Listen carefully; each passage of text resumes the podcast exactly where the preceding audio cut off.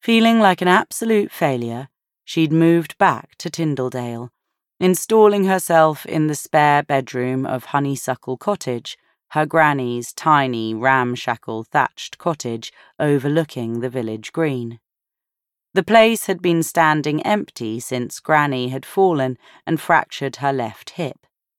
Maddie and Sophia's dad, who lived in Spain, had been worried that the 300 year old house would fall into disrepair if left empty, so he was only too happy for Maddie to move in.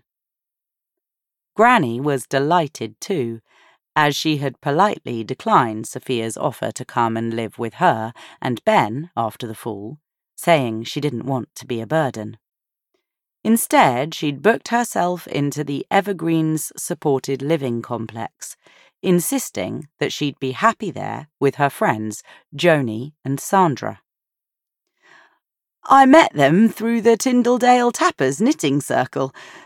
They say it's ever so nice living at Evergreens, having all your washing done for you and your meals cooked, Granny had told Maddie and they have plenty of trained nursing staff on hand in case I have another fall. There's no end of social activities to get involved in, with trips out for afternoon tea or a stroll around the local garden centre.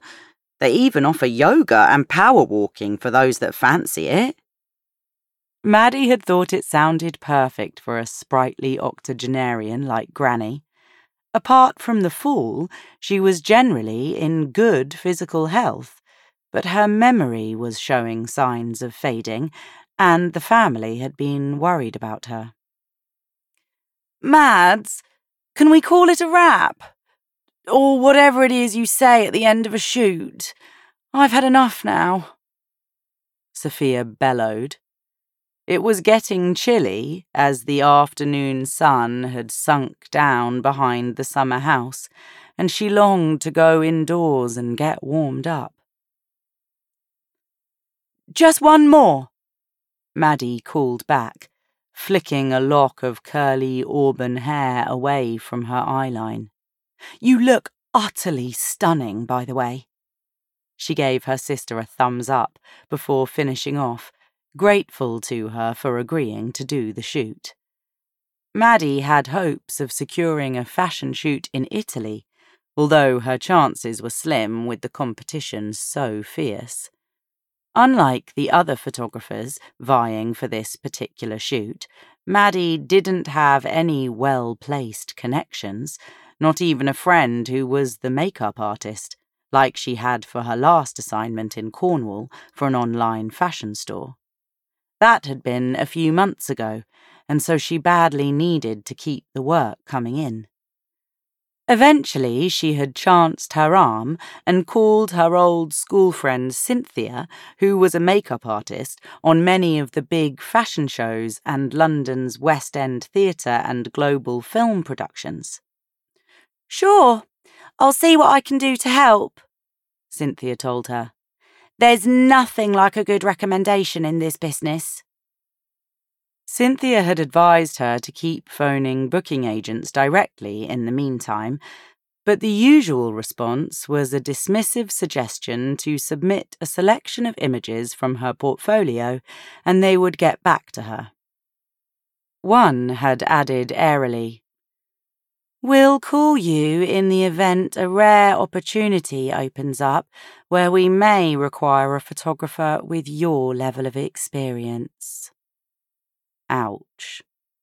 The implication had stung. Maddie knew she was a good photographer, but she was very much a self taught amateur and, having come to the world of travel and fashion photography far later than her contemporaries, she didn't have a large professional portfolio of accredited paid work to share. Since the split with Brad, Maddie had worked hard to drag her self esteem off the floor and put herself back together again. She'd helped out with the twins, volunteered at the local charity shop, photographed a couple of local weddings, all while working as many shifts as she could in the village pub, the Duck and Puddle. In short, she'd done everything possible to keep her mind occupied and away from wondering just how brilliant a time Brad was having in New York.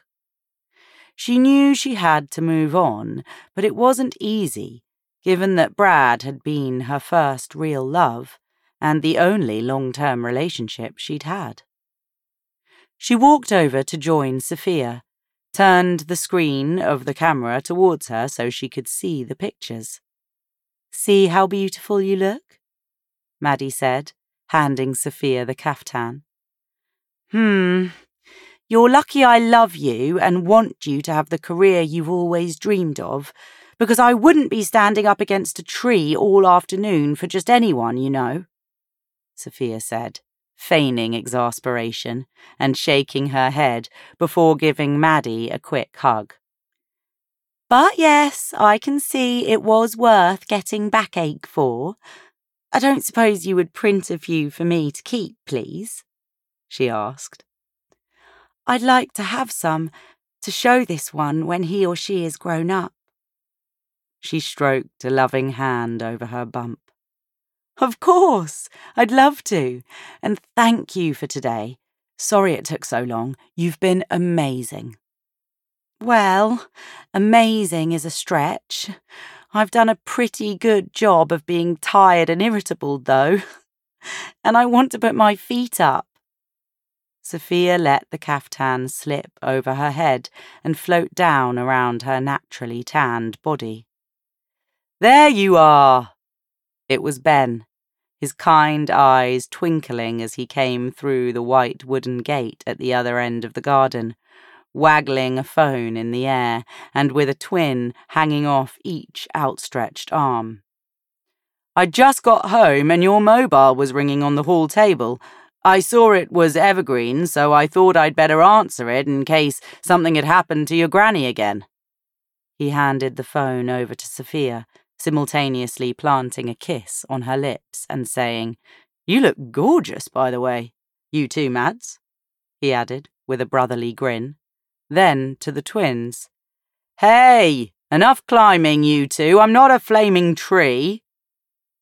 He shook his head as the twins let go and ran to hug Sophia, then Maddie, before making a beeline towards her silver camera case.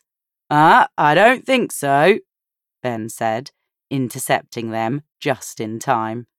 Right, I'm off to put the lasagna in the oven. Sophia, don't rush, babe. I've got it all under control. He yelled back over his shoulder. Maddie smiled, tenting her eyes with a hand to shade them from the sun as she watched Ben wade through the wildflower meadow that had sprung up in that section of the garden which had been left to nature, with a twin under each arm. Sophia and Ben had been together since their teens, having first met one summer when Sophia came over to visit her English granny, then falling in love and eventually marrying in their twenties. They were the quintessential teenage sweethearts. They just went together, like toast and jam, sweet and kind to each other. Sophia motioned to Maddie to bring her a wooden garden chair from over by the summer house. Yes, that's right. It's her granddaughter, Sophia, here, she said into the phone, giving Maddie a look of concern as she mouthed her thanks and gratefully lowered herself into the chair.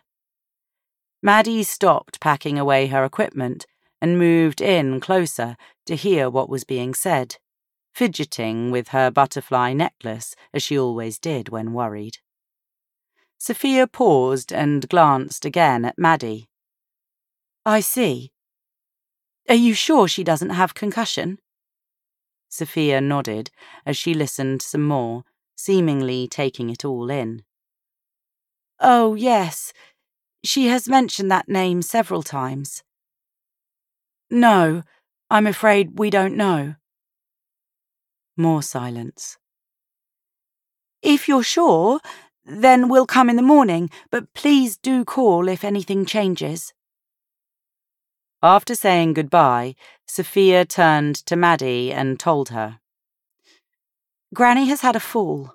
Nothing too serious. She tripped over a ball of wool that had fallen from her knitting bag. She grazed her face when she landed on the carpet. The doctor checked her over and gave her the all clear. Then they helped her up to bed. She's sleeping now. They don't want to wake her, but thought we should know as she's been upset and has been talking about someone called Audrey again. Oh dear. Maddie creased her forehead, concerned for her grandmother.